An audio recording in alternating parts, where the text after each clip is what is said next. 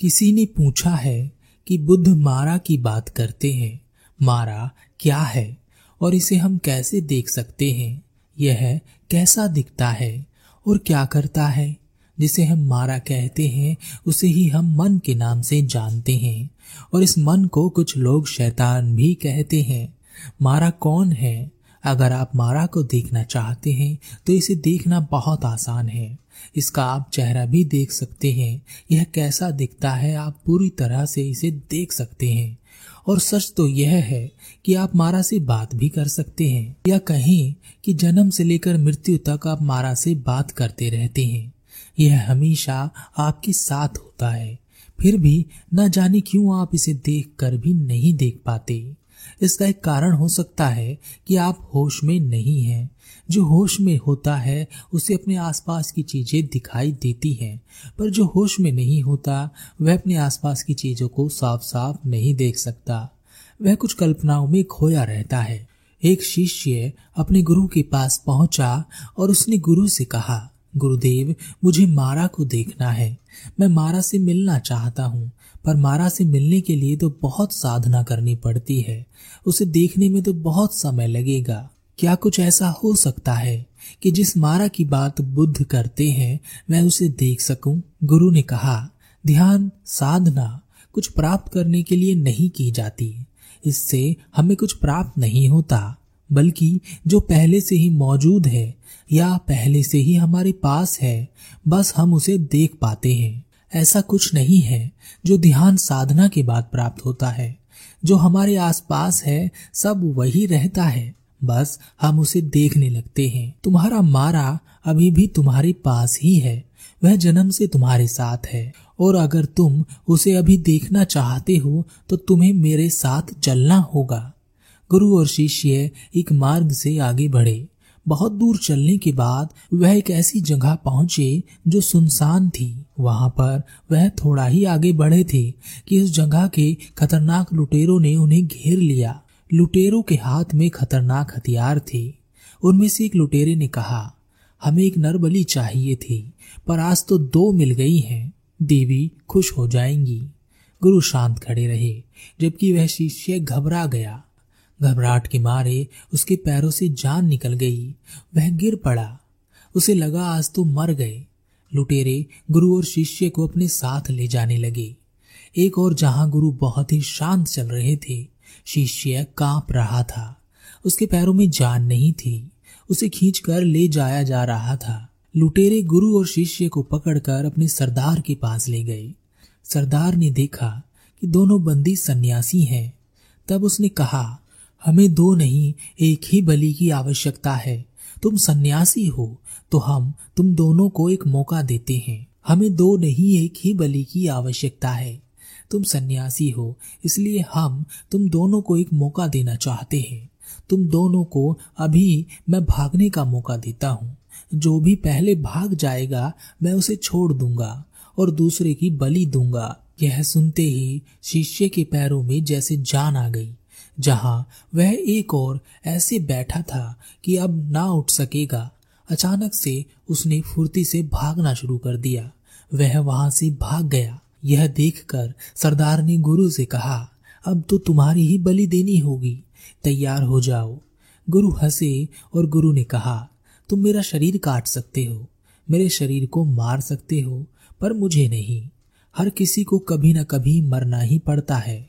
आज तुम्हें लग रहा है कि तुम लोगों को मारते हो, पर वास्तव में कोई ना कोई तुम्हें मार ही देगा। और तुम्हें कोई ना भी मारे तो तुमसे पहले बहुत बड़े बड़े लुटेरे हुए। उनका क्या हुआ? उनमें से कोई ज़िंदा है? मरना तो सबको है। समय अलग अलग होता है। मरते समय मेरे पास बहुत कुछ है। लेकिन जब तुम मरोगे तो तुम्हारे पास क्या होगा? खून, हथियार लाशें चीखते लोग, क्या यही सब लेकर मरना चाहते हो?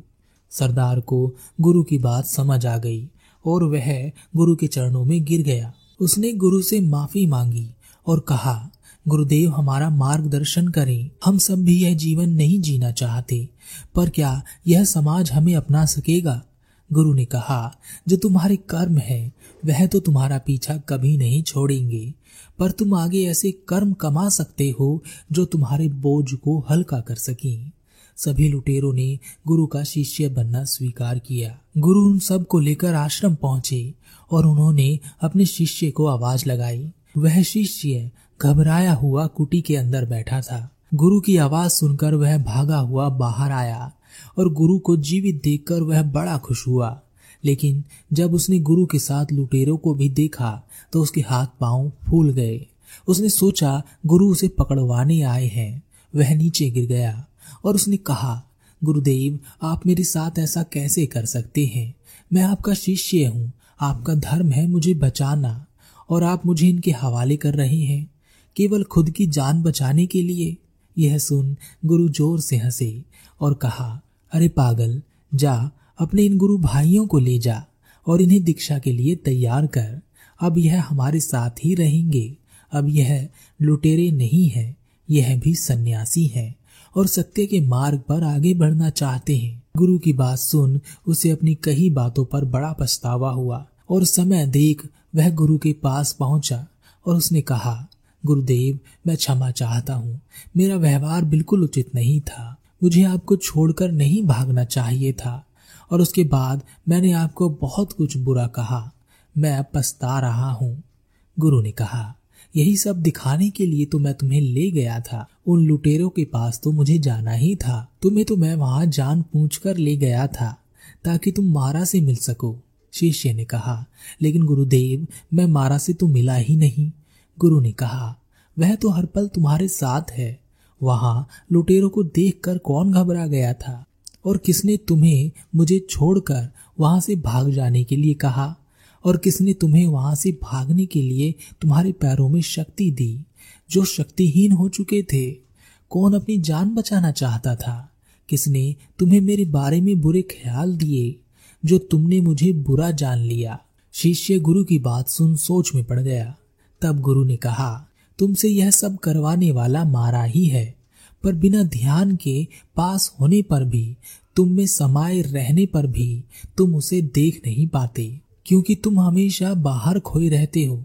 जब मारा घबरा गया था तो तुम्हारे पैरों से जान चली गई थी, और जब उसे पता चला कि वह अपनी जान बचाकर भाग सकता है तो तुम्हारे शरीर में तुरंत शक्ति आ गई। और जब तुमने मेरे साथ उन लुटेरों को देखा तो उसी ने तुम्हें बताया कि यह सब गुरु ने ही किया होगा। और गुरु तुम्हें मरवा देंगे। मारा बहुत चंचल है, वह कहीं एक जगह टिकता ही नहीं। वह हमेशा भागता रहता है, जिस कारण तुम भी भागते रहते हो। वह कुछ समझना नहीं चाहता, और तुम्हारे समझ में कुछ आता नहीं। पर जिस दिन तुम अपने आप को संकल्प में बाँध लेते हो, अपने ऊपर ध्यान देना शुरू करते हो, अपने आप को समझना शुरू करते हो, उस दिन मारा भी अपने आप को समझने लगता है। वह स्थिर होने लगता है। उसका रूप परिवर्तित होने लगता है और तुम्हारे अंदर वही परिवर्तित होकर तुम बनते हो और वही तुम स्वयं को पहचानते हो, तब तुम प्रकट होते हो। पर इन सब में तुम्हें कुछ मिलता नहीं है। बस जो मिला हुआ है वही प्रकट हो जाता है। जैसे अंधेरे कमरे में कुछ दिखाई नहीं देता, पर अपने हाथ से छू छू कर हम कुछ पता कर लेते हैं। लेकिन ऐसे हम कुछ ही पता कर पाते हैं। सही सही जानकारी नहीं होती। लेकिन जैसे ही कमरे में रोशनी होती है, हर चीज़ स्पष्ट हो जाती है। कहाँ क्या है सब पता होता है, कैसा है सब पता होता है। अब यहाँ कुछ मिला नहीं है, सब वही का वही है, बस दिखना शुरू हो गया है। शिष्य ने कहा, गुरुदेव, आप बिल्कुल सही कहते हैं, मैं आपकी बात समझ गया। लेकिन क्या मैं अभी अपनी आँखों से अपने मारा को देख सकता हूँ? गुरु ने कहा हाँ क्यों नहीं? तुम अभी भी देख सकते हो। शिष्य ने कहा, वह कैसे, गुरुदेव? गुरु शिष्य को अपने साथ ले गए और एक आईने के सामने खड़ा कर दिया और कहा, इस आईने में जिसे तुम देख रहे हो, वही मारा है। शिष्य ने कहा, पर गुरुदेव, यह तो मैं हूँ। गुरु ने कहा हाँ और तुम ही मारा हो। और जब परम ज्ञान, परम सत्य प्राप्त होता है तब यह मारा परिवर्तित हो जाता है और वह प्रकट होता है जो हमेशा हमारे भीतर कहीं नीचे दबा रहता है, जो बुरा करने पर पछताता है, जो तुम्हें अच्छा करने की प्रेरणा देता है, जो तुम्हें बुराई से बचाता है। वह तुम जो भीतर सोए रहते हो, जागृत हो जाते हो। इसलिए कहते हैं कि जब परम ज्ञान, परम सत्य प्राप्त होता है तो तुम नहीं बचते। यानी मारा नहीं रहता, वह दूसरा प्रकट हो जाता है, जो तुम हो, शिष्य ने कहा। गुरुदेव, आप सत्य कहते हैं। अंधेरे में कुछ देखना हो तो रोशनी का होना आवश्यक है। उस रोशनी को प्राप्त करने के लिए मैं प्रयास करूँगा। मन को मारा कहते हैं। मारा ही शैतान है, और यह हम ही हैं। अपने शैतान को देखो, जो निर्दोष लोगों की हत्या कर देता है, नशा करता है, मारपीट करता है। घमंड में घूमता रहता है, बड़ों का आदर नहीं करता। यह कौन है? यह कोई दिव्य शक्ति नहीं है। यह हम ही हैं। हम ही शैतान हैं। हम ही मारा है। हम ही मन है। कभी मन को देखने की इच्छा करे तो अपने चेहरे को आईने में देख लेना। मन भीतर से जैसा होगा, आपका शरीर बिल्कुल वैसा ही होगा। मन में खुशी होगी तो चेहरा खिला होगा। मन में दुख होगा तो चेहरा मुरझाया होगा। मन में दुविधा होगी तो चेहरे पर दुविधा दिख जाएगी। मन बीमार होगा तो शरीर अपने आप बीमार हो जाएगा। इसका अर्थ यह है कि हमारा शरीर हमारे मन का प्रतिबिंब है। यह वैसा ही दिखता है जैसा हमारा मन होता है, या मारा होता है। पर इसके भीतर एक और व्यवस्था होती है। मारा के भी अंतर में कोई होता है, जो हमेशा सत्य बोलता है, सच की राह दिखाता है, भलाई दिखाता है, सुख और खुशी दिखाता है। बुरा करने पर पछताता है। जब आप कोई बुराई करते हैं, बाद में पछताते हैं। तब वह पछतावा मारा नहीं करता। मारा के भी भीतर, उसके अंतर में, जहाँ हम रहते हैं, बेहोशी की हालत में वह करता है। लेकिन किसी किसी के भीतर वह अंतर शक्ति यानी हम इतने जागृत होते हैं कि मारा को, यानी मन को उसकी बात सुननी पड़ती है। ऐसे लोगों को हम अच्छे लोग कहते हैं।